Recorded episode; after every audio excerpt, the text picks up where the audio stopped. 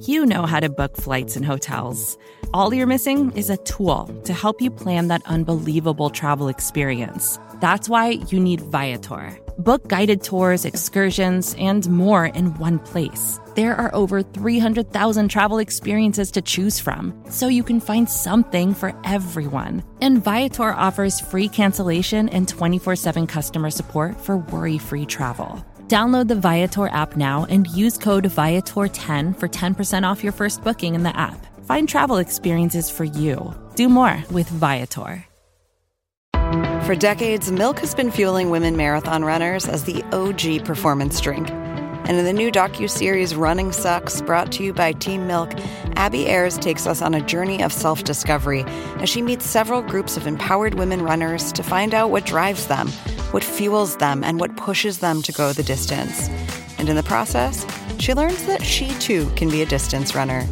You can watch the series at runningsuckstheseries.com and register for the inaugural Every Woman's Marathon at everywomansmarathon.com.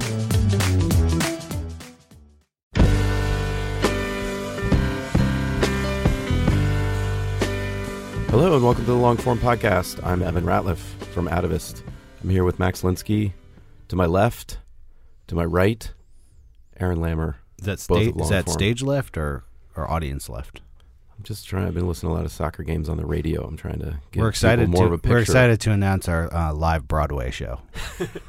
Don't make jokes about live radio shows. That's a uh, pe- people be doing those. Uh, who'd you talk to this week, Evan? I talked to uh, John Heilemann, who uh, is uh, an old friend of mine. Uh, I fact checked uh, his work when I worked at Wired a long time ago, uh, and a book of his. And he has since gone on to write some books uh, that uh, you may have heard of, like Game Change, uh, which then got turned into a movie. Heard of that one? Game Double Change? Down. What is the follow-up. game change movie like? Pretty good. I saw it. It's an Yeah. HBO HBO movie. Yeah. Who who plays who? Uh, Julianne Moore plays Sarah Palin. Uh, that's Spot on. Yeah, she she kills it. It's about right. And I think Right. Ed Harris plays John McCain. Is that right? Yeah, I think so. It's pretty good stuff. I meant to ask Heilemann about. Uh, he appears in it as like a extra in some scene, but I forgot to ask him about it. So Max, do we have any sponsors this week? We have one sponsor, but it's our favorite sponsor. Tiny Letter. That's the one. It's a simple, powerful way to send an email newsletter. It's from the people at Mailchimp.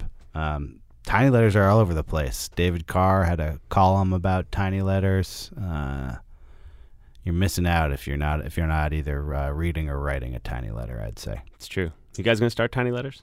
maybe I already have one, I got nothing to say. You got a secret tiny letter? or, or do I? Uh, here is Evan and John Heilemann. Heilemann. Heilemann. Heil, Heilemann.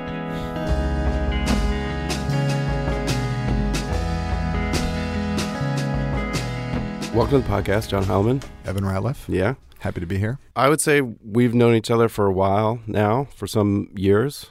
Uh, I'm I'm ver- I'm certain that we met in the summer of 2000. Summer of 2000. So that's Yeah. when you were. That's when you were working on uh, the Microsoft article and then book.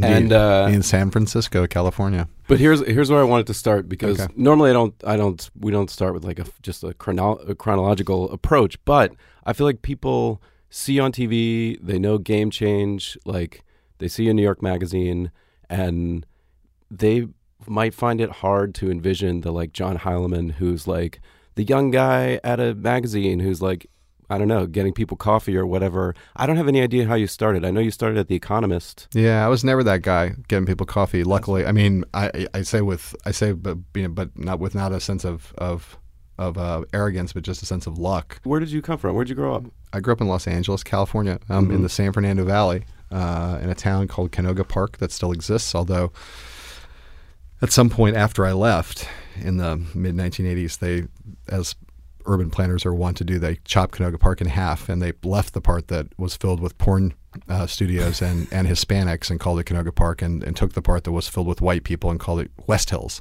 Oh, um, nice. which which raised the property values for people like my father, who was an aerospace engineer and like a totally middle class guy. But like his house suddenly went from being worth two hundred thousand dollars to worth three hundred fifty thousand dollars, and it was like wow, just because they changed the name of the neighborhood and Uh-huh. excluded all the like undesirables. So yeah, so I grew up in this totally suburban, um, totally in the heart of suburban California. Southern did you have literary asp- aspirations as a as Pretty a much kid? always. Pretty much always. Yeah. Uh, I went to Catholic high school. I had a really, really, uh, a number of really inspirational English teachers in high school, and one of whom gave us a, an assignment to write an essay about about poetry, and was broad-minded enough to let me write an write an essay about uh, about Paul Simon and Bob Dylan. And I remember writing that thing and finishing writing it and being like, "This is what I want to do." Not necessarily be a music critic or a poetry critic or whatever, but like that. Like I wrote something that was like the longest thing I'd probably ever written to that point. I don't remember how long it was, but I remember. I remember. I have a very vivid memory of finishing it, turning it in, being proud of it, and thinking like writing would be a good thing to do. I didn't know what kind of writing. I didn't know if it would be journalism or fiction or criticism or whatever, but that I thought you know that was great, and I had felt a sense of satisfaction doing it that I had never had before. And pretty much from that point on, I like was figuring out what kind of writing it was going to be, not whether I was going to write or not. Huh. And did you feel? Did you always feel you, in addition to being, it was satisfying as an experience? Did you feel like you had an instant competency at it? That it was something that you excelled at, or it's something that you? It, were- it came easily to me. I enjoyed it. Yeah. Um, I, in fun, it's fun a way I enjoyed it more then than I do now, in the sense that like I'm more tortured by it now Huh. than I was then. Um, the more you know about how good it could be, the more you realize that you're falling so, so far short of how of how really great writers write.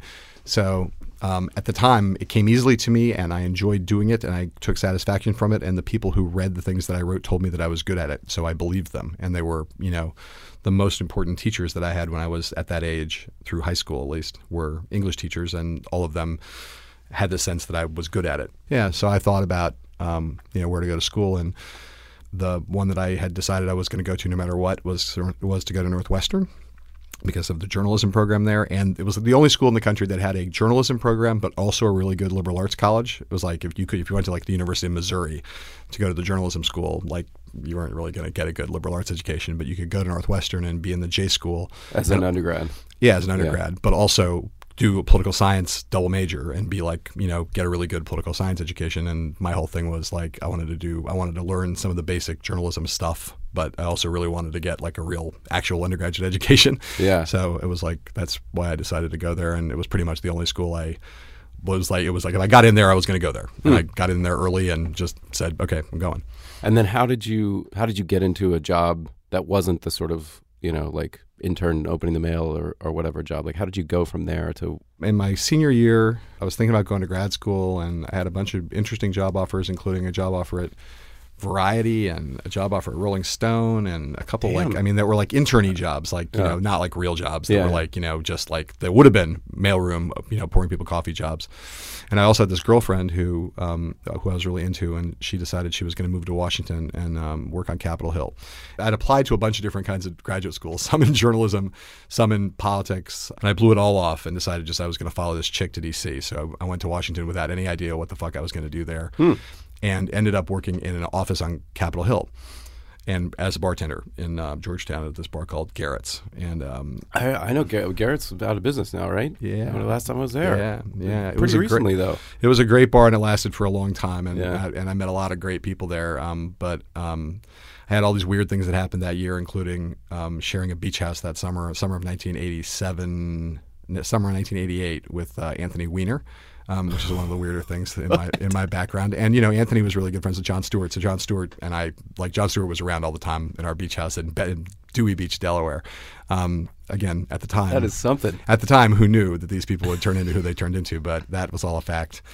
But I knew I was not going to stay on Capitol Hill, and I worked for this incredibly corrupt congressman. I was working as the, for, as the press secretary for the chairman of the House Banking Committee, this guy named Freddie St. Germain from Rhode Island, who probably more than any single legislator in the history of the republic caused the savings and loan crisis in the 1980s by deregulating the S&Ls.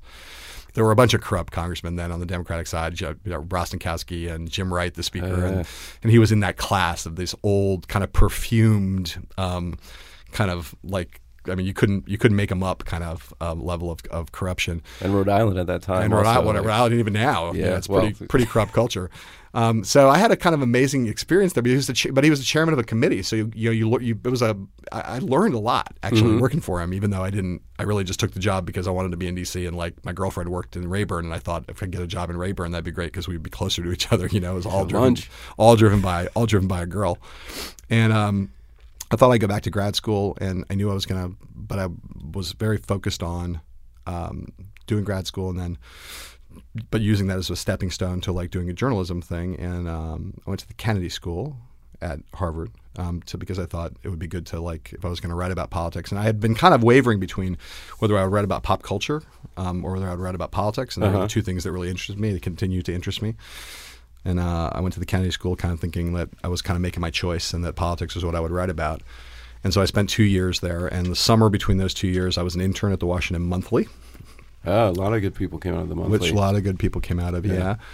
And um, I wrote for the monthly, and um, I published a couple pieces there. And in fact, the first one I published was the first one that was edited by an incoming. The you know the, the monthly used to have these two editors, and mm-hmm. it, they were they were on an alternating schedule. You did a two year thing there, and you made like twelve thousand dollars a year, and then you went on to bigger things and became James Fallows or you know became Taylor Branch or whoever you were going to become. But there was this kid coming in who was about to take over at the end of the summer as one of the two, and one of the, the new editor in the rotation was this kid named James Bennet, who now is the editor of the Atlantic the first piece that I published in the in a national magazine was the first piece that James edited in a national magazine, hmm. and that sort of kicked off what has to this day remains like an incredibly close friendship. And you also didn't you intersect somewhat f- famously with Barack Obama at when you were at Harvard? Like you shared a smoke with him or something. I saw that in some footnote. We did, yeah. Well, I mean, I mean, I, I, I always like really try to clarify on this story because it's funny, but it's the truth is, not a friend of mine, not not like a guy I was like I hung out with,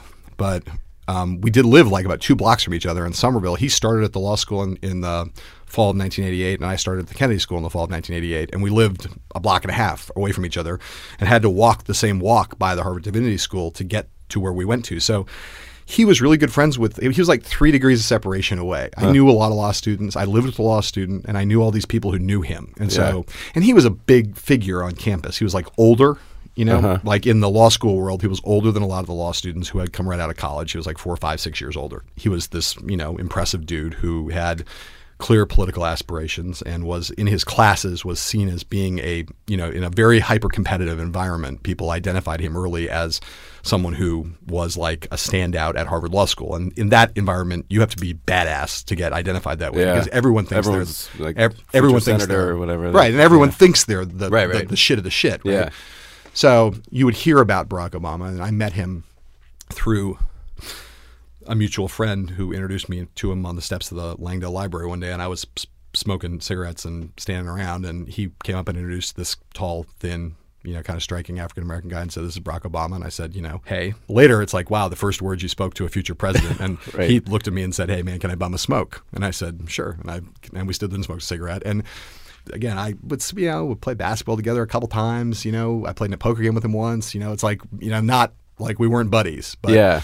but you again people kept their eye on him right and and i was there my second year was the year that he was in the competition to become the president of the law review Right, and that right. got national attention Right, that was that got deal. written about in the new york times Yeah. so So, you knew he was kind of yeah yeah it was it was enough entree that it for it, it, from a journalistic standpoint it's like oh hey i know that guy You know, Yeah. like and so he like looking for that little shared thing is the thing that can sometimes get you in the door you know, Yeah. is that little thing of oh we were at, oh i knew that guy at harvard vaguely he knows my friend so and so my friend so oh yeah hey well he got in the car with us and ride with us you know so i shamelessly used that connection to my advantage throughout his career I was. I was also wondering. I mean, you mentioned the Anthony Weiner thing or Jon Stewart. Like, is there some way in which, like, being around those people who then became very prominent in these different ways made you feel more like a peer to them and less? Yeah, I think you know there's definitely. I mean, I don't think this is at all unique to me. If you're Joe Klein and you were, you know, right in the you were writing in the Boston Phoenix in 1972 or 1974, and you were the same age as John Kerry, and John Kerry came home from Vietnam and threw his medals over the wall, you know, you have a different kind of relationship with John Kerry for the rest of your life than you will have with the guys who were 10 years older or 20 years older. Right. You know, every generation of political journalists has some class of people. Either they're the first, the, the people that they were freshman congressmen when they first started covering Capitol Hill or whatever the thing is, and those people you have a different relationship with than people who you who were you know big grandees you know that that when you were young. So mm-hmm. Sometimes it's complicated, you know, as with when somebody when something goes wildly wrong with someone's life, like Anthony. Who you know, like I've known forever, right? You know, it, it's it becomes complicated and weird, and it's not like he's a great friend of mine, but still, I've known him for a long time. You know, Yeah.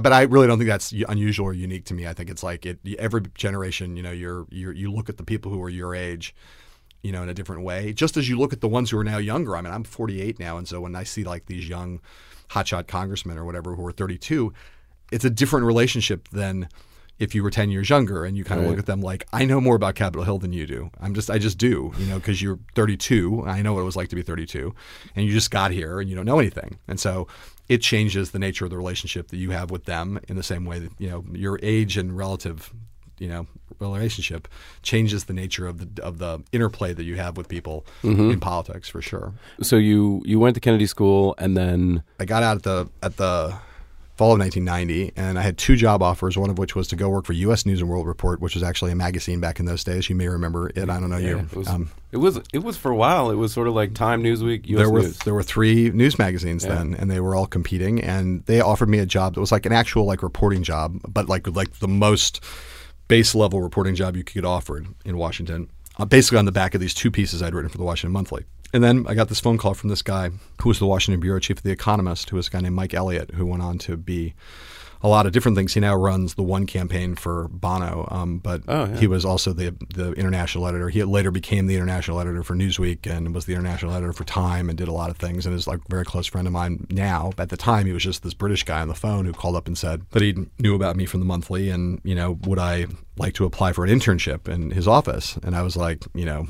I, I have, like have a job offer, you know, like, and he said, well, you know, come see me, like, you know, we'll, you know, like, let's have a chat. And I didn't really know that much about The Economist, but um, I met this guy and I liked him, and he said, look, you know, this is an internship, but it's a congressional election year. You'll come here in the summer. You'll spend, you know, the, full, the summer and the fall here, and then, you know, you can eat. You know, this is how The Economist works: is that internships are like tryouts, and like if you write your way onto the magazine, you'll at the end of this, you'll have a job offer, and that job offer will probably be in London, and it'll probably be like, here's what it'll be like if you get a job offer here, and here's what your life will be like if you stay at U.S. News, if you go to U.S. News. And I sort of thought that was like a kind of like roll of the dice I was willing to take, you know. So I went there and I wrote a lot. I mean, it was it was clear that this was an internship at which you were going to be expected to write, like and write for the magazine, and not like it was not going to be like a photocopying like for other people, doing research for other people internship. So I wrote a bunch of pieces, and they liked them. And at the end of it, um, they said, "Hey, come to London, and um, you know a lot about politics." And I said, "Yeah." And they said, "So we want to give you a job writing about business." and I didn't know shit about business, like In London? nothing, zero. Yeah, I didn't know anything about it. And I said, "That's sort of fucked up," you know. And um, the guy who was the editor then of The Economist, which was just then emerging from becoming a quirky British magazine that had been around for 150 years, that had a few readers in America who were mostly like librarians, to being like this global powerhouse under this one guy named Rupert Pennant-Rea, who later became the deputy governor of the Bank of England and then got involved in a sex scandal that led to one of the great tabloid headlines ever in British history called uh, where he he was screw he had got he got caught screwing his mistress in the Bank of England. And so they ran a headline, I believe, in the Sun that was called "The Bonk of England," which was like it's one of my favorite things ever.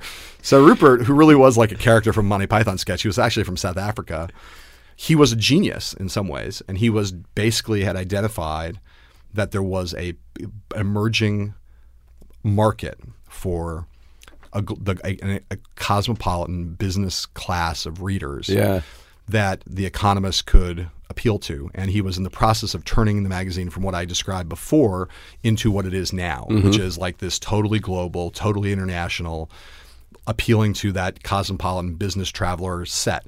Not like the richest people in the world, actually, but like the kind of people who get on planes a lot and fly everywhere and need to be able to digest information really fast. Again, pre Yeah. internet, right? I want to feel smart. the whole magazine had this identity. There were no bylines, and the magazine had this singular voice. And they had stringers over 150 years. They developed this amazing stringer network all over the world. So the best guy in Nairobi who worked for the paper there, or the best guy at the Jerusalem Post, also dug the idea of writing for the Economist even without a byline. And so they had these incredible writers, and then they had all these sub editors in London who would sub everything and make it all sound like it was the same thing and there was already like a lot of money there. Like it was making money like hand over fist. It was very profitable. So it was um, a place where Rupert had this attitude with me where he said, "Look, you know about politics, and probably you'll end up writing about politics at this magazine, but like I like the idea of taking smart young generalists and throwing them at things they know nothing about because." rather than going in with a bunch of preconceived questions because you already know about the auto industry or the advertising industry you're going to go in and ask like with a fresh set of eyes you're going to ask a bunch of questions that like are off the wall and mm-hmm. quirky and weird, and you're going to get interesting answers and write interesting articles. And I sort of said, yeah, all right, fine. Like it wouldn't be a bad thing to learn how to like read a P&L and, and, and a balance sheet, which Yeah. they'll teach me to do. Yeah. And as it happened, and this probably was the key thing, was that the guy who was who is now the editor of The Economist, John Micklethwait, was just leaving what was, to my mind, the only business beat that I really was interested in that, seemed like fun to me, which was the global media business beat, and was going to move to LA and become the first Economist Los Angeles correspondent.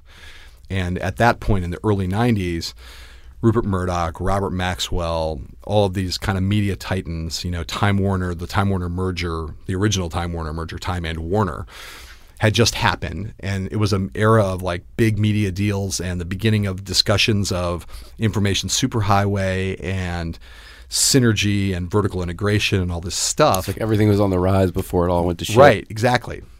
But it was like there were big characters Yeah. and big money and big debt and big deals. And I thought, well, shit, that sounds like that'd be kind of fun to do, right? So I took that gig and um, I spent the next three years doing a thing that like every 24 year old would dream of doing. Like this is just, again, I've, I've given you the, the narrative, right? Blind shithouse luck in a certain ways. I don't know how it all kind of ended up here, but you had all these like 30 year old reporters who had kids and like even though the economist had all this money and would say to the business writer who covered the chemicals industry you know please go travel you know Anywhere they wanna would say go. i don't really want to travel i want to stay home with my wife and kids and i was like I want to go everywhere. And every time, uh, there was never a constraint. There was never like, stay here and write it cheaper. Hmm. It was like, get on the plane. And with the Economist credentials, you could talk to anybody anywhere. You could go see the head of, of Dentsu, the biggest advertising agency in Japan, or you could go meet Rupert Murdoch in Hong Kong when he was about to buy Star TV, which was the biggest satellite network in, in Hong Kong. And so I spent three years, like like my life was I'd fly from London to Hong Kong and from Hong Kong to Tokyo and Tokyo to LA and LA back to London and then to Paris and then to Rome and then to New York and then to Moscow and then to, you know, I just spent three years using the money of the economist to travel around the world and writing like fucking crazy. Did you think your sort of like reporting chops developed during Yeah. that time? Yeah. And I would say, you know, The Economist is a weird thing because it's a very limited palette. They don't do profiles really. Mm-hmm. What they do really, really, really well, though, is exposition and analysis. Like, how do you take a complicated subject and distill it into a really clear framework that explains what's going on here and applies some kind of an analytical eye to it? If you had the attitude of this is a really great educational opportunity as well as like a fuck of a lot of fun, you know, you could learn a lot. And then you did you go straight to I know you had like a dual like wired.com and New Yorker gig. I did these three years in London, then I went to Washington for The Economist and got back to politics. And I spent a couple years there doing that in 94 and 95. One of the most vivid memories of my life I'll never forget was the day in Paris at a friend of mine's apartment um, who was a management consultant, um, picking up the first issue of Wired and reading Louis's manifesto, mm-hmm. which described this idea for a magazine, which was this is going to be a magazine. The digital revolution is changing our lives, and it's like a Bengali typhoon. And this is going to be a magazine that's going to be about that, but it's not going to be about technology and products. It's going to be about all of the implications of the digital revolution, about the social, economic, political, cultural, all of that. And I I read it and thought, this is a fuck. I mean, first of all, I was like, that's a magazine I want to read. Yeah. And second of all, it was like, this is a brilliant guy. Like this is like this is like a great magazine idea. This is a magazine idea like what it must have been like when Jann thought of like how to do Rolling Stone. And I thought this is the first really original, and I you had legs. You know, you could see that that was like a story that was going to play for th- thirty years, right? And it was really brilliantly conceived, and there was a lot of hyperbole in the manifesto, but you could still see the corn, the kernel of like, this is like could be big. right? Yeah. So I got in touch with those guys myself, and I met my friend John Battelle, who was then like one of Louis's, like one of the original founders there. And so I had started to write for them. I wrote a big piece about the BBC for them in the very like the second issue or the third issue of Wired. So I had this relationship going on at Wired, and Louis had this idea because Louis really did think of himself as the proje- as the successor to Rolling Stone. He thought that Jann had created this magazine that was for the rock and roll generation of the '60s, and that Wired was this this this magazine for the digital generation of the early '90s. and he wanted his Hunter Thompson. Uh, He'd been in business for a couple years, and Wired was the hottest magazine in the country. And Louis was like, in 1996, it's going to be the first presidential election where the web will have existed. And we're going to send somebody out on the trail who's going to write about politics from the perspective of the digital generation. That doesn't mean you're going to write about digital politics, but you're going to be our Hunter Thompson. So we want to hire you to do that. And I said, yeah, that sounds pretty good. And at the same time, I had started writing these Talk of the Town pieces for the New Yorker. Is it Tina Brown era New in York? the Tina Brown era New Yorker. Tina had just come in a couple years earlier, and they came to me and said, "You know, we we'd like to have you write every week for Talk of the Town on the campaign." So I was like, okay, so a monthly piece for the magazine, which would be like six or eight thousand words, and like a weekly piece for uh, for the New Yorker. This is a kind of amazing, weird, like old media, new media combination. Like, but the question was, I said to them both, I said, look, man, I want to be an, what now we would call an embed, you know, but I don't want to be on one campaign. I want to be able to go anywhere I want to go on any given day. I don't want cost to be an issue. I want to be able to get on any plane and fly anywhere and not care. And that includes Air Force One, and that includes a foreign trip by Clinton to Russia or whatever. Like, so they said, "How much do you think it's going to cost?" And I said, "You know, I, I want to like, I want to budget like." I forget what the, I really actually forget what the number was, but it was something like you know three hundred fifty thousand or four hundred thousand dollars for for T and E, and Louis and, and Tina had some some summit where We they should tried- point out at this point that it's some people might know that now Wired and New York are owned by the same Yes. company, but that was not true at the time. not time. true. Not Condé Nast did not yet own Wired, and so um, Tina and Louis sat down and had some incredible kind of tete-a-tete where they tried to figure out how they were going to divide up my expenses. The details of which I do not know to this day. I would like to ask one. I mean, they probably neither one of them remember, but I remember Battelle coming to see me in D.C. after this thing and saying it's done. Like they're like going to do it. But here's the thing. Louis has this idea that um, we're going to start this new thing on the web. Wired is going to have this thing called Hotwired, and Hotwired had actually already started. To be fair, it was the first site on the internet that ever ran banner ads. Yeah. Like, and it was like a progenitor of how you're going to actually pay for this incredible new thing back in 1994, 1995. And Louis is like, I'm gonna, I want to start a politics channel on Hotwired, and we're going to call it the Netizen. And as part of this kind of great deal we've got for you, you're going to do a daily post. There was no such thing as a blog at that time. that word did not exist. And Louis said, You're going to write a couple hundred words, just like some funny thing you see, a little tidbit, so we can have a daily update from the trail with John Heilemann, our new Hunter Thompson. And I was like, Yeah, all right, that sounds okay. I'll do that. Sure, no problem. So I started in January of 96 doing these things. And about three weeks in, I get this call from Louis, and he says, uh, "Oh my God, we got the best fucking news in the world! You can't believe how great this story is. What's what's just happened?" I said, "What's that?" He said, "Well, the New York Times syndicate wants to syndicate your column for Netizen to all of its newspapers in the New York Times syndicate as a column."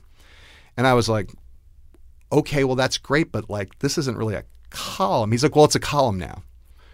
I said, "What does that mean?" He said, "Well, you got to write at least 800 words every day." And I said, I got to write 800 words a day.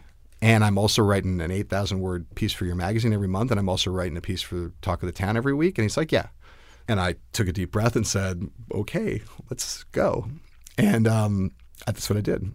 From January of 1996 to November of 1996, five days a week, It's insane. I wrote 800 to 1,000 words a day for the web. And then I wrote every in every issue of the magazine, I wrote a seven to 9,000 word feature. And then I wrote a piece every week, almost every week in Talk of the Town. And um, at the end of the year, I published like 175,000 words in total. It was an era of just a lot of excitement, like politics and tech are coming together, and like No. Well, that was the other thing that happened. Louis was wrong. The 1996 election was not the year of the internet. First of all, the campaign was boring. And second of all, the web didn't really come into its own. None of the campaigns knew how to use it. Yeah. And so it was kind of like a curiosity more than it was a real factor. Huh. The first thing that really made the internet matter in politics came two years later when Drudge emerged and became the vehicle for all the Lewinsky shit. That was when the web became an actual force in actual politics. Drudge really was the person who made the web matter in politics, and it was all around Lewinsky. But when I look back on it, it was a great, great year for me. But I really worked harder that year than I have ever worked, than I had ever worked to that point, and that I ever will work again. one more thing on this. I'm just curious from a general, in a more general sense. Like you mentioned, you said I want uh, unlimited expenses. I want to be able to go where I want to go. Yeah. I said I wanted a bureau in Washington. I wanted them to rent me office space. I wanted an assistant. I like I said all kinds of shit. I'm like I said I had like a T&E budget and I said and then I need a I need an office. I'm not doing this out of my house. You're going to go find me office space. I need an assistant who's like dedicated to running my life with travel and doing all this stuff. All that stuff that needs to get paid for.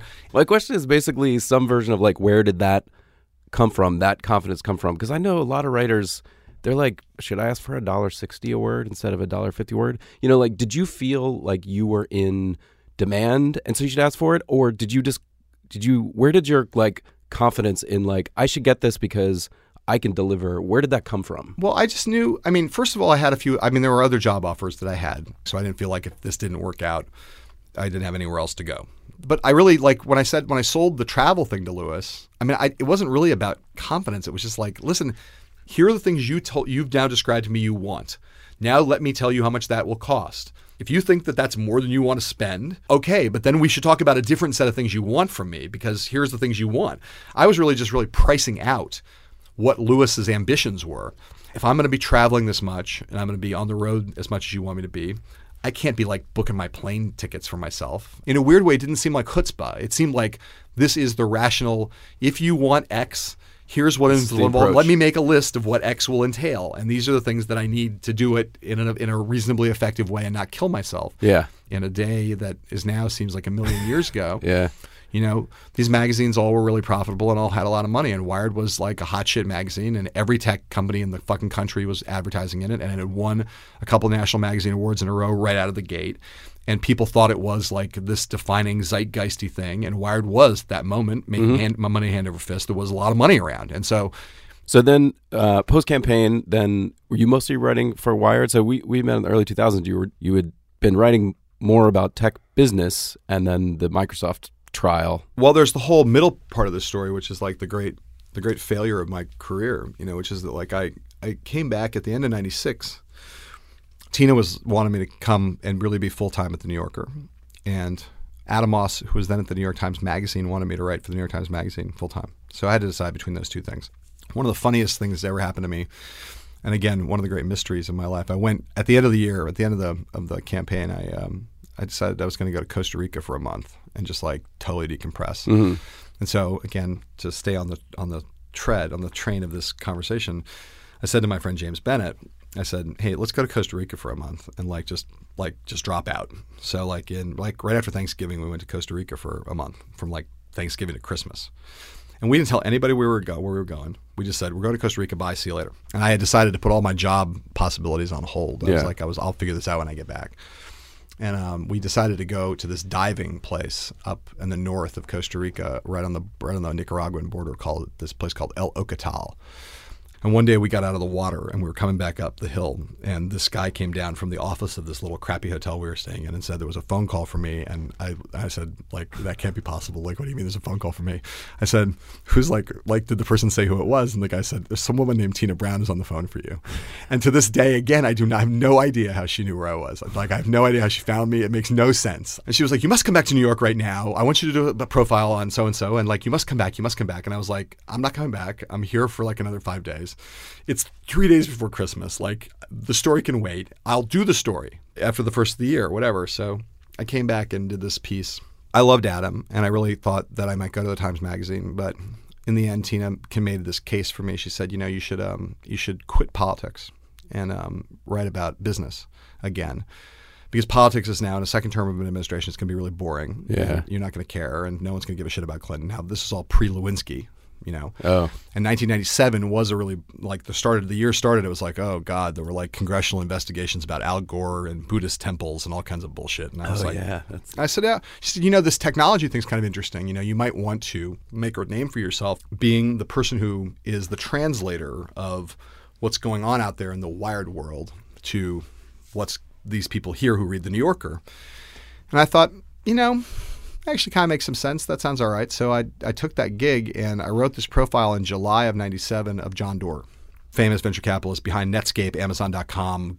She said, go do a talk piece on him. And I was like, no, this is like a feature, you know? So I ended up writing like this long feature about John that really changed both of our lives in interesting ways, made him much more famous at that point, um, and got me a book deal which was like go do a David Halberstam kind of book about the history of Silicon Valley. Yeah. So I moved to San Francisco in 1998 with the intention of spending a couple years doing like um, you know the reckoning of Silicon Valley. And I mean the the book turned out this book I never wrote. Yeah. Um, and I got deep into the weeds and I couldn't figure out how to do the book and I couldn't figure out how to write it and I had so many different threads and so much stuff and I was so oppressed by the ambition of it and I was too young to have taken the deal. Like I, I didn't really know how to do what I needed to do. I was not I, I did not have the narrative chops at that point to write the book that I had signed up to write is the truth. Like now I know that. At the time I didn't and I was like in crisis over the fact that the first book deadline came and I missed it and I didn't have the book. I wasn't close to having the book. I remember, I don't know if we ever talked about this, but I, I saw it on Amazon once. Oh yeah, Yeah. It- it's just still on Amazon. I think Is it really? Pick up a copy. it was a book. It was going to be called The Valley. Yeah. You know, it was like a million dollar advance, and like there was like a lot of pressure, and you know, and then Tina left the New Yorker, and David Remnick came in and was like, "I want you to start doing stuff," and I was like, "I'm like paralyzed. I can't do anything." I'm like, I was, I was the worst part of my ever in my professional life. I was just totally completely utterly blocked and fucked and unable to produce and like in this bad bad bad bad place. And were you still reporting, just like gathering piles and piles of I was reporting? reporting I was still good at. Yeah. but I couldn't write. It was my failure. And yet it is also the case that like there's a reason it took David Halberstam 10 years to write The Reckoning you know and the reason it took him 10 years to write The Powers That Be. You don't do a book like that in two years. Uh-huh. you, you don't. I don't blame the publisher but we all had unrealistic expectations. Yeah. And, and I collapsed under the weight of them completely to the point of like being in like a state of like close to total nervous breakdown. And Katrina, who by then, Heron, who had then become the editor of Wired, took me aside one day in the offices of Wired and said, I've been listening to you talk about your reporting throughout this entire thing. And, you know, the Microsoft antitrust trial is now happening. And um, it seems like you have a lot of stuff on that like and you're in this weird position and i had like i thought somehow the microsoft antitrust trial was going to be like one thread of the narrative of the whole book yeah. and i thought well that'll be like some part of the book that's how like fucked up i was that, that I, I thought that was like a like a part of the book mm-hmm. right you know not like a thing unto itself it was so somehow that would fit in another narrative that also included andy grove and steve jobs and john doerr and everybody in the world It was going to be like the Game of Thrones. yeah, it was. I mean, it was insane. It was insane. basically. It was an insane thing. So she said, you know, you have a lot of stuff on this, and so I think what you need to do to to to make yourself sane is to write something, and so you should tell HarperCollins to back the fuck off, and that they'll get a book someday, but like not now. And you should tell Remnick to fuck the, to fuck off and tell him that like you know unless he wants you to write about the Microsoft trial, which we already know he's assigned to Ken Auletta, you're you're not going to write anything for him. And you should come here, and I'm going to call you special correspondent, and you're going to take six months, and you're going to write a story about the Microsoft antitrust trial for me. And I said, okay. Katrina is like totally like not ever into wallowing in a problem. Mm-hmm. Katrina's like into like, okay, like I've now heard your problem. What are the what's the solution to this problem? So she had watched me wallow for a while, and then she basically just like picked me up and said, "This is what you're doing now." And once I had that direction, I was like in like good shape. And we blocked out um, twelve thousand word version of that story. And I like wrote the first part of it, and it was like four thousand words or five thousand words. And Katrina was like, I said, I'm like, like this isn't like this is too way too much. And she said, keep writing. And I said, okay. And every time I would write another section, it was like that's like seven thousand words. And it was like then I wrote the third section. It was like thirteen thousand words. And I was writing three, four, five thousand words a day sometimes. Like yeah, was it was a really tight deadline for some. It, was already designated for well, an issue. yeah, recall, and it then was it was yeah, and it was it was because the verdict in the trial was coming down, and like we knew right. there was a time and there there was a peg to it, and it had to get done. But I was writing like I mean like a fiend, and the longer it got, the more Katrina was like, "Don't do not stop. Like doesn't matter. I don't care how long it is." And so at the end, you know, of that crazed summer that you were brought into as a fact checker, you know, the first draft of the piece was 65,000 words. And she- Katrina's like, well, we can't run it at 65,000 words. And I said, yeah, I know. And she said, but we're going to cut it. We'll cut it. And I said, okay, well, you guys cut it. I'm going to, like, we I got to finish it, you know? And they cut it from 65,000 words down to 57,000 words. yeah. It was basically the whole magazine. It was the whole magazine. Yeah. We made the magazine. There was there was nothing else in that magazine except for the front of the book, but the whole feature well was that. I remember being at the end of it and not being able to finish like the end, literally the end, like the last couple paragraphs, which if you go back and read them now are very the piece was done, but it didn't have a kicker. And I remember being I'd been up for like three days straight. And Katrina called me from New York for some from some empty apartment. She was like a friend of hers with no furniture, and she was like on the floor of some apartment in New York. And she called me and like talked me through like what needed to get said in the last like paragraph or two of this piece, which was like a big summation, like a big like Greek tragedy summation about Bill Gates. Yeah. And I like finished the conversation and I wrote the wrote, wrote the thing down and um and I and I put it in and I, when I got done I was like I'm all right, I'm happy with this.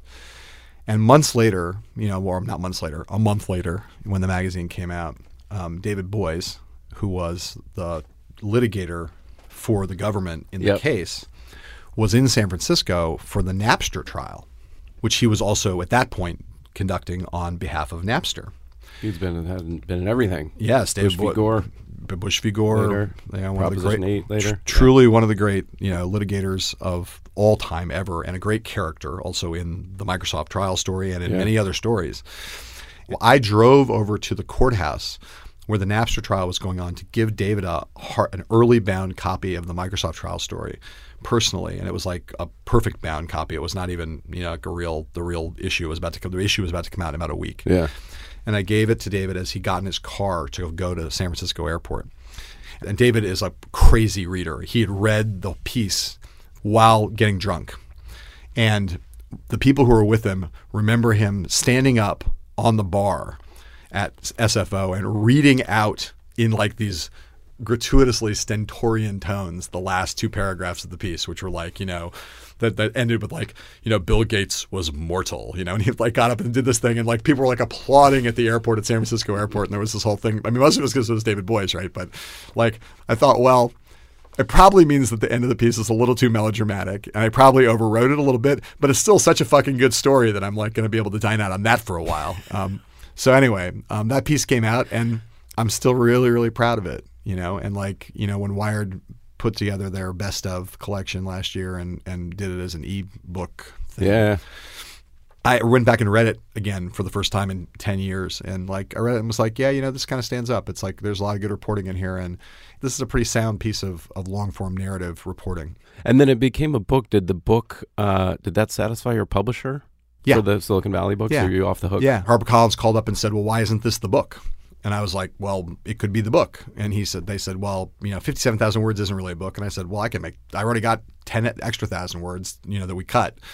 And there's other stuff I can put in. And so I spent like three months uh, at the end of that year, you know, building that thing up to be about 95,000 words or something. And we published it as a book in January of, of 01 Yeah. as a book called Pride Before the Fall. You know, it was not a huge commercial success, but like it was like it did pretty well. Yeah. And and people like wrote nice reviews about it and like it felt like it was like an okay resolution to what could have been a fucking catastrophe for my career.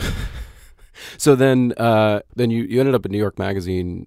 You were covering the campaign. Politics, yeah. And, and just to just to like tie up the loose end, basically like, you know, because as I mentioned before, Adam had tried to hire me at the New York Times Magazine. And so when I moved to New York, which was really a personal decision, I just decided I wanted to be here because most of my close friends were here. And I realized that, like, in life, that I wanted to be nearer to more people that I was really close friends with, in the exception of Katrina and John Battelle. So I moved out here in 2002. And shortly thereafter, Adam Moss became the editor of New York Magazine. And I didn't really have a gig at that point. I mean, I was still, in theory, special correspondent for Wired. Remnick was mad at me because when he took over rightly, you know, he had taken over the New Yorker and I was not there for him at the beginning of his tenure. And I had, in fact, done a competitive thing against Ken. So, like, he was pissed. I wasn't going to go back to the New Yorker, and and I was like, I didn't really have a job. I wrote a couple pieces for Vanity Fair. I did this and that. But then when Adam took over at New York Magazine, it was like this moment where, oh, you know, we've wanted to work together for a long time, and I need someone. I'm remaking this magazine, and I need someone to be the new political columnist here and the new like national politics guy at New York Magazine in my New York Magazine. Why don't you come do this? And I was like, yeah, let's do that. I've always wanted to work for Adam. He's like one of the great magazine makers of our age. Yeah. And it was a chance. It seemed like that seemed like karma, like kismet, you know, like, yeah, oh, yes, yes, okay, great. You're taking over this magazine. I just moved here. Let's go. And I kind of seized control of the of that beat and and it rolled into the 2008 campaign, which turned out to be like the campaign of a lifetime. Yeah, and I remember you saying at some point that the through line for a lot of this stuff. Like your beat that you've been following all all these years was the same beat, and it was power. Yeah. The long-standing column in New York Magazine was called The National Interest. It was the column that Joe Klein wrote, and the column that Jake Weisberg wrote, and the column that a lot of people had written over time. It was the national politics thing. And I said I didn't want to do that, that I would do a lot of politics, but I wanted to also be able to f- be free to range across business and other things. And so we called that column the Power Grid.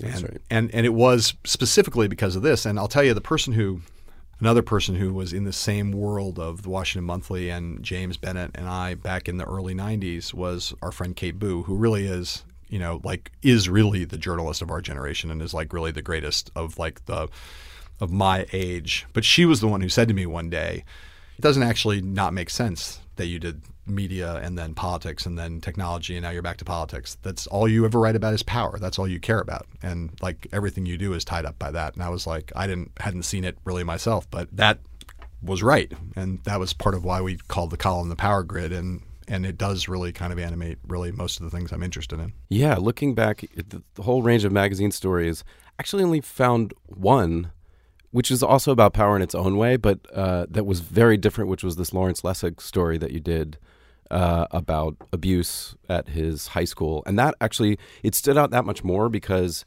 it was this sort of it was a different kind of magazine story than Yeah. all these other things, kind of like are taking on powerful people in one Yeah. way or the other. i mean that piece was is about power Yeah, um, the power of, uh, of someone who was a, a, a, a choir school headmaster who abused his power to um, abu- sexually abuse, serially sexually abuse a lot of young choir students, including Larry Lessig. Um, and I wrote the piece because Larry was what I mean. I, I was upfront about this in the piece. You know, Larry was someone I was friends with and am still friends with. Um, and Larry told me that story, and he was waging a lawsuit right. He was the lawyer. They they brought him in as the lawyer As in addition to being a victim. Yes, and so it was a weird thing. Like I'd covered obviously some lawsuits, right?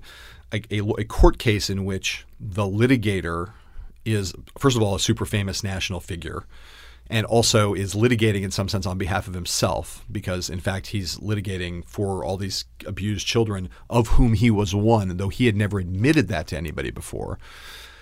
That story when Larry told it to me over a kitchen table, like that he was doing this case. I just like literally I was in San Francisco and said, "What are you doing next?" He's like, "I'm doing this weird case that involves this choir school." And I was like, "Well, why are you doing that case? Because that has nothing to do with Creative Commons or any of the stuff you've ever done before." And he basically had to say to me, "Well, the reason I'm doing it is because I was a victim." And I think not in an opportunistic, horrible way. I just sort of was like, "Well, you know, that's an incredible story, and if you ever wanted to tell it." Mm-hmm. I would be happy to write it. And Larry thought about it for a while and then came back and said, Yes, I would like to tell it because there were a lot of deep issues he had not told his parents, for instance. In fact, the article was his way of telling his parents that he had been abused. And so there was he was working through some deep shit of his own. But he made this very independent decision to decide that that I was the right writer to do it and that he wanted it done.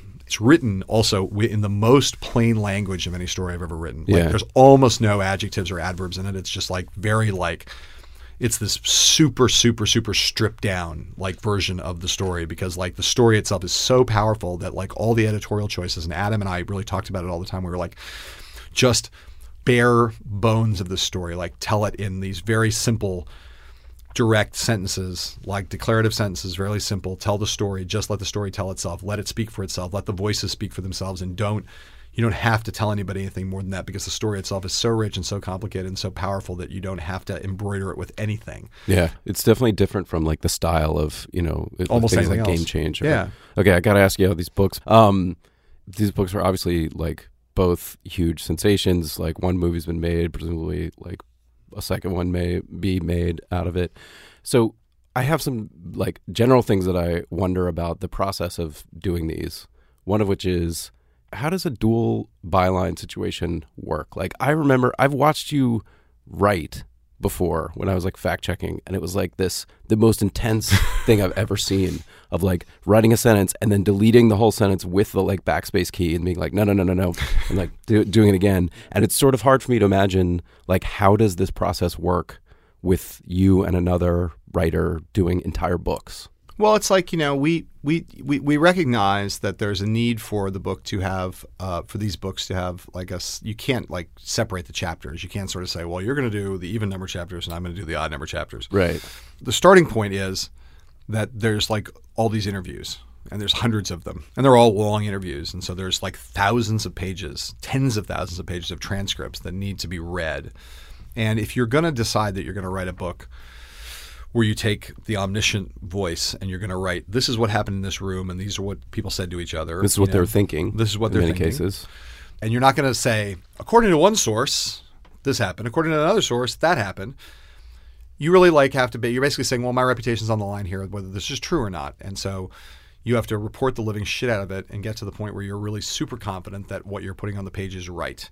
And the distillation of tens of thousands of pages of transcripts where you've asked people the same questions over and over and over again and asked about a certain meeting 20 different ways with 30 different people or 12 different people is an incredibly like you know mind-numbing experience but when you get all of that material distilled down, we have outlines of these chapters because the books are written in this very kind of like almost screenplayish way. Like, you know, we move from big scene to big scene. Uh-huh. There's not a lot of exposition, there's not a lot of analytics. It's like it's about like trying to like be big and cinematic and this moving from this big meeting to this big speech to this big thing to this big that, that you know there are like big set pieces mm-hmm. that around which the thing moves if you write a deal detailed enough outline it's like the chapter's kind of written already. Uh-huh. So someone then needs to write the first draft of it. And sometimes I do that, and sometimes Mark does that. Hmm. But then, you know, we pass it back and forth. The, but the reporting is the key to it, Yeah. you know, in some level, because there's a lot of dialogue in the books, and there's a lot of paraphrase in the books. There's a lot of like, you know, like we want you to be in the room and feel like you're in the room. It's almost entire. They're almost entirely that. And it would be impossible, I think, to do if it was like we're doing analysis. And, Yeah. and none of this is a is a diss on analysis or like you know books that do analysis. But that's not what these books are. It's not what we're trying to do. You know, we're trying to like basically tell this human story of like these are the these incredibly insanely vain, narcissistic, brilliant, idealistic, all of the above people in the greatest competition in American life to try to like win the ultimate prize of power, you know, to Yeah. win the White House. And what's it like for them to go through that process, which is an insane process, right? Like this combination flash incinerator, meat grinder, thing that we put our political leaders through to become president. And one of the things that's most frustrating when people criticize the books is like they criticize the books for not having certain things in them, and it's like it's it's not like we forgot. Uh huh. It's not like we left those things out like by accident because we're too dumb. Like It's an analysis of healthcare, right? It's like healthcare plans or something. We, that's not the book we're writing. Uh-huh. Now you might decide that this kind of book is useless and you shouldn't read it. Okay, that's fine with me. I mean, like I can live with that. But like, I'm a big believer in like plurality and and and democracy. Like you know, let a thousand flowers bloom and let a thousand different kinds of journalism bloom about campaigns, and let people you know pick among pick and choose of the kind of story they want to read about it. And so I'm really interested in demography and in policy and in analysis and in all kinds of stuff. And I read all those books and I think they're fascinating. Yeah. How do you decide about scoops? I mean, both these books came out that when the book came out with a splash, even months after the election, because they had pretty big scoops. In the first case, like the John Edwards stuff, Yeah. detail, and the second one, the Hillary Clinton for for Biden, Biden switch. Yeah. Yeah. Are you with your like New York Magazine stuff? Do you not have to put all the scoops into the stuff you're writing during the campaign? Can you hold stuff back, or how do you decide that? Well, the first thing we do is we say to, to the extent like there's a bunch of interviews that get done, right? Some of them get done during the campaign, some of them get done after the campaign. Mm-hmm. The vast majority of the interviews that we do take place after the election is over. Ah, so like really from like we did interviews on the last book on Double Down. We started doing interviews in the summer of 2010. We need you to sit down with us for 3 or 4 hours and really talk about shit. Number 1. And most people don't have that kind of time. Mm-hmm. So getting the kind of opportunity is hard in the middle of a campaign. Secondly, we say to people in a very distinct way, this is an interview for a book. This is embargoed for after election day. You know, with Adam, I would say I'm doing two different kinds of interviews. When I'm working on a magazine piece, it's a magazine piece, and I'm telling people this is a magazine piece, and this will go in the magazine next week. Or it would be Mark and I saying, you know, this is for a book that's going to come out after election day, and anything you say here, we will not report until after election day. That is that is the embargo. We have no incentive to screw you because as soon as we screw you, all of your colleagues are going to know that we screwed you, and you know you'll nobody will ever talk to us again. So you have two categories of interview. Even if you make that promise to people, and even if they believe you, the truth is that human nature is that no one really, really is free to be totally open about what's going on until after election day. Yeah. So though you, we do a bunch of interviews, it, we did in Double Down a bunch of interviews in 2010, some in 2011, some in the summer of 2012. I would say that of the valuable material that appears in Double Down, that 90% of it was stuff that we got after election day. Uh-huh. There's this period of about six months where we're doing seven days a week from eight o'clock or seven o'clock in the morning till like midnight, like three or four or five, two or three or four hour long interviews a day, just people stacked up. And that period is when almost everything that you would think that the world thinks is quote a scoop Comes from comes from th- that period from November till April. So when when when you did Game Change, was there a feeling that like it was going to be a sensation because that campaign was so so intense and there was so much to it, or was it just like let's do a campaign book and there'll be 200 campaign books that'll come out that year? when we, we didn't decide to do it until mm, April or May of 2012. Uh-huh. And at that point, the publishing industry had decided that campaign books were commercially losing propositions. Part of it was driven by what had happened with Richard Ben Cramer's book, where What It Takes, which is one of the you know the magisterial books of campaign coverage ever. Richard had taken you know six years to write it, and it was like the length of Tolstoy. And it's a brilliant book, and a brilliant writer who did a brilliant job and sold like you know hundreds of copies. Yeah. Like, I mean, now in its afterlife, it has sold some more, but it still was a vast commercial failure. Uh-huh. And so the days when Hunter Thompson had had hits with Fear and Loathing on the Campaign Trail were a long time ago. And the publishing business had basically decided that um, campaign books wouldn't sell. And then the internet made them think it even more so because their attitude was there's so much coverage out there, there can't be anything interesting that isn't already out there. Like, what could you possibly tell us about the campaign that we don't already know, given Right. the amount of coverage there is? And Mark and I, when we first thought about doing Game Change, we looked at that presupposition and we're like, no, no, no, no, no, that's wrong. First of all, it's wrong because the nature of coverage now is like little kids at a soccer game. It's like the ball gets kicked down one end of the field and everybody chases the ball, and then it gets kicked down to the other end and they chase the ball. But you obsess over a certain question, like how did Sarah Palin get on the ticket? Everyone obsesses about that for three days. But the ball then gets kicked down to the other end of the field, and the pack races after the ball, and the question remains uh-huh. unanswered. So in like the spring of 2008, we sat there and said, "Well, do you like really know how Barack Obama decided to run? Like, like, like that he could really beat Hillary Clinton?" And we were both were like, "I don't really know the answer to that question." And we both have been covering the Clintons for a long time, and we both said, like, do you really know what the role of Bill Clinton has been in his wife's campaign? And we were like, no, I, I really don't know. I mean, I don't, I've, I know a few things about this and that, but I don't really know that. Well, those are pretty big questions. Yeah. Like, and there's a lot of coverage, and still we don't know the answer to those questions. And the Palin thing came up three months later, but again, it was the same kind of thing. Huge, big question. Everyone's curious we cover we follow this as closely as anyone and we don't know the answer so that tells you something about the fact that there are still big questions left to answer and it tells you that the nature of coverage though the coverage is intense and minute by minute and overwhelming it's still somehow the nature of the coverage is not focusing on and getting at some of those things so when we went to sell the book we said there were no other books. Like we didn't like we knew Huh. we. It was amazing. It was April of 2008. The Obama Clinton race had been like the greatest thing we'd ever seen, and no one but like Dan Balz, who's a great guy and a great reporter, but Dan was like doing this book, but no one else was doing a book. And we went around to a bunch of publishers and said, you know, guys, first of all, this campaign is actually really special, and second of all, we have a theory. Our proposal was we wrote out like four or five scenes based on what we knew at that point about some of these characters, like a Hillary scene, a Barack scene, an Edward scene, a McCain scene. And we said, this is kind of what the book will look like. And HarperCollins and a number of other publishers were like, well, that might sell. But to answer your original question, we, we thought we had a lot of things in the book that were interesting and we thought they were news. And the truth is that to sell hundreds of thousands of books, you need to have, I think, I think, you need for the book to be good. And the second thing is you have to get lucky. And, and and like you have to have like a kind of lightning strike quality. You have to have news that can be promoted and sold on television and get people to pay attention and stuff. The thing that we did not think was news in the book was this thing about Harry Reid saying that Barack Obama had no Negro dialect except when he wanted to have one. We didn't think it was news. We didn't promote it as news in the pre-publicity. It was never in any material. And I, again, one of my the most vivid memories I will ever have in my life was sitting at Momofuku Noodle Bar on Saturday afternoon with my wife and looking down at my phone and seeing that some guy, uh, Marc Ambinder, this blogger, had gotten a book that the uh, had found a book in a bookstore in Washington. The embargo had broken a couple uh-huh. days earlier, and we had set up the 60 Minutes was going to be the big break, which was Palin and Steve Schmidt Yeah. on Sunday night, and that was going to be the big break for the book, and the book was embargoed.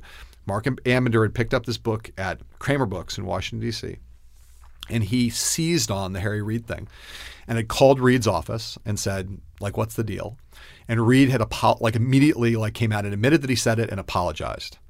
And I was sitting there looking at this going oh my god like the Senate Majority Leader just apologized for this thing that we didn't like really think was news and then by two o'clock in the afternoon the president issued a statement saying I accept Harry Reid's apology and at that point we knew like okay, this thing's like out of control. Yeah. And, and it was now on the front page of the Sunday New York Times. All of a sudden, it was this runaway train, and we hadn't even gotten to 60 Minutes yet. But then the next night, you had Sarah Palin on 60 Minutes, which is the biggest news selling, the biggest book selling television venue in America. And the combination, that one two punch, which really was like one thing we totally planned mm-hmm. and one thing we totally didn't plan.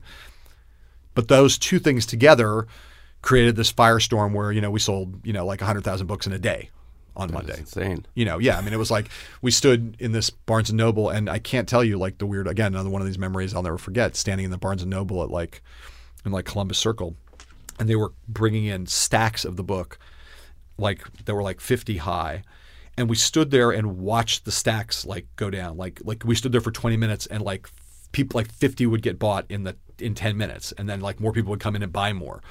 And we stood, stood there just looking at it, going like, "This is the most incredible, fucked up, weird thing I've ever had in my, in my life." There's like you couldn't dream, like so. This is my long way of answering your question.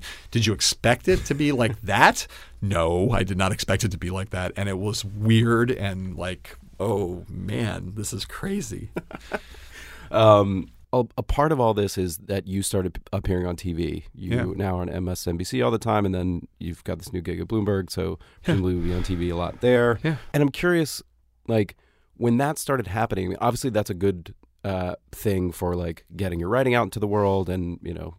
I mean, you're like a reporter's reporter. I think people who see you on TV don't necessarily know that. There's a guy just opines about politics yeah, the way yeah. that uh, anyone on TV does. But did you did you have a fear like this is going to cause me to not be taken as seriously, being a kind of talking head on TV? I didn't have that fear at all. I discovered very early, you know, I mean, as early, I mean, much earlier than this. I remember, you know, the first few times I ever went on television back in the mid '90s, but you know, like going on Charlie Rose to sell the Microsoft story. You know, mm-hmm. when when we published. That sold the story. Like Yeah. it was part of the thing. Is like, and if you're a writer, like a, a- and you're not like an asshole, in my opinion, you want the maximum number of people to read your stuff, and it's there's nothing wrong with that. That's like that's what this is. You know, there's no great glory in cultivating some weird niche audience, right? Yeah. You know, I do this work because I believe in what I'm doing, and I want. I, I don't want to. I'm not trying to compromise my principles or my or my standards to get a larger audience. But once I have written the thing of which I feel confident and proud and feel as though is ethically and journalistically, journalistically sound, I then want the maximum number of people to read it.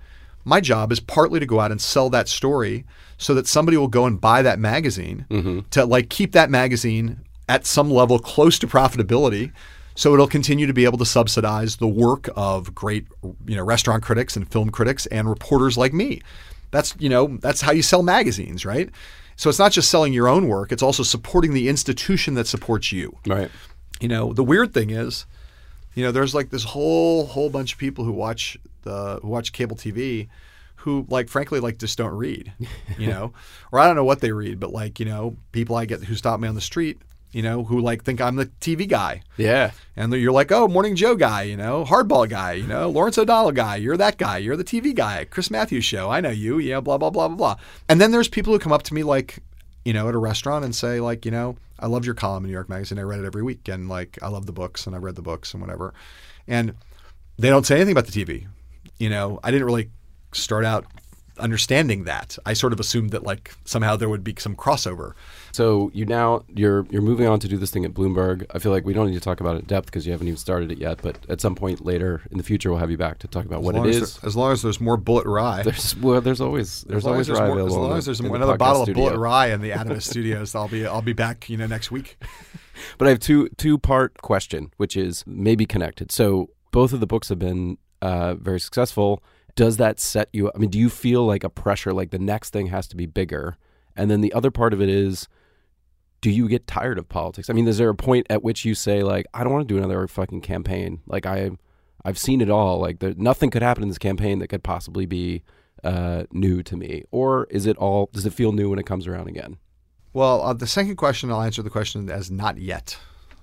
You know, I can imagine a day when I when I say, you know, I think I want to sit this one out and I want to go write about something else. I mean, I can imagine that. I've done it, you know, because I've switched back and forth between politics and business, and maybe I'll go write about sports or go write about music or go write about, you know, food or something else um, at some point. I can easily imagine a day when I'm like. I kind of like feel like I've done the politics thing. Like I, I can't. I mean, it's totally possible that that after this cycle that I'll say that. It's also possible that I won't. I don't know. But at this moment, I'm not tired of politics, and so um, and this campaign seems like it's going to be a pretty exciting one. So we're psyched about doing it. Um, I think that the that it's not pressure to do something bigger or, or anything. It's just more that like you know we may or may not do a third book, but it was more for me at least to do this thing at Bloomberg, which is this this kind of ambitious multi-platform thing of starting a a politics news vertical operation across platforms within an existing media company that has a lot of resources.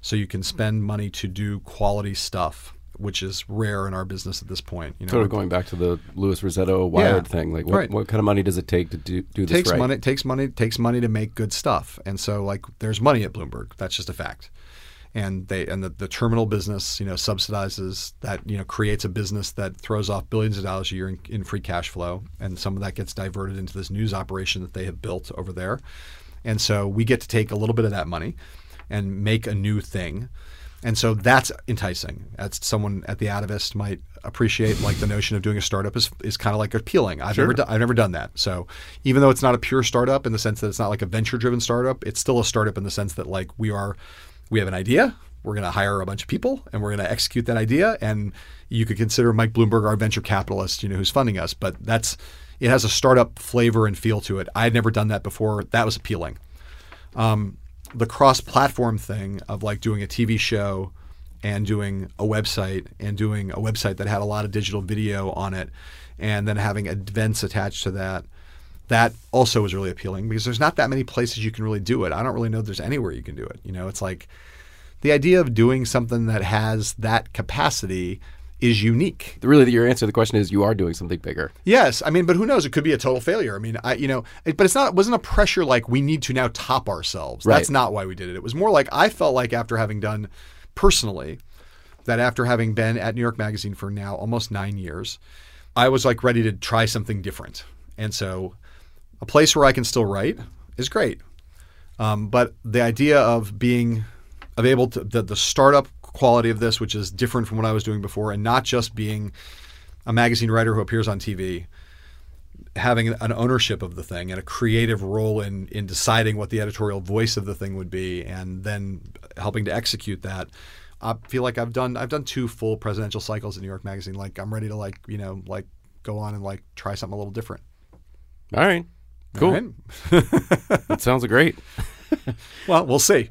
Well, thanks for coming into this little podcast. Yeah, the podcast. It's not TV. To, it's not TV, but it's uh, but it's it's great, and they don't always give me Bulleit rye when I uh, when I go. To, not always. Sometimes at, at MSNBC, they have a bottle for me, but not always. Maybe at the Bloomberg Studios, we'll this is what we'll have as our uh, as our morning jolt. Very, I, re- I recommend it.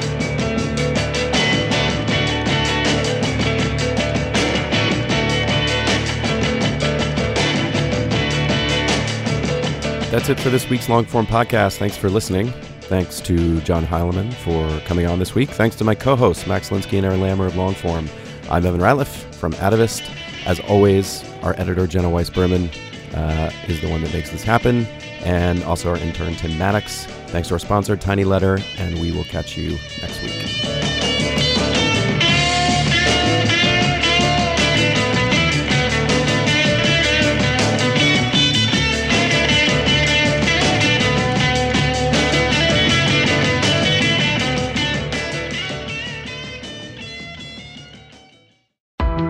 Why do you run? Why does anyone? I always thought that runners loved running, and that's not the case. Most runners hate running, but they choose to do it. In the new docu-series Running Sucks, brought to you by Team Milk, Abby Ayers learns why women runners everywhere are driven to go the distance. It really is about taking my power back and proving myself wrong. Team Milk is about fueling women's performance and helping them along their marathon journeys. You can sign up now for the inaugural Every Woman's Marathon taking place in Savannah, Georgia on November 16th, 2024. Learn more and register at everywomansmarathon.com. More to dos, less time, and an infinite number of tools to keep track of. Sometimes doing business has never felt harder, but you don't need a miracle to hit your goals. You can just use HubSpot because their all in one customer platform can make growing your business infinitely easier. Imagine this high quality leads, fast closing deals, wildly happy customers, and more benchmark breaking quarters. It's not a miracle, it's HubSpot. Visit HubSpot.com to get started today.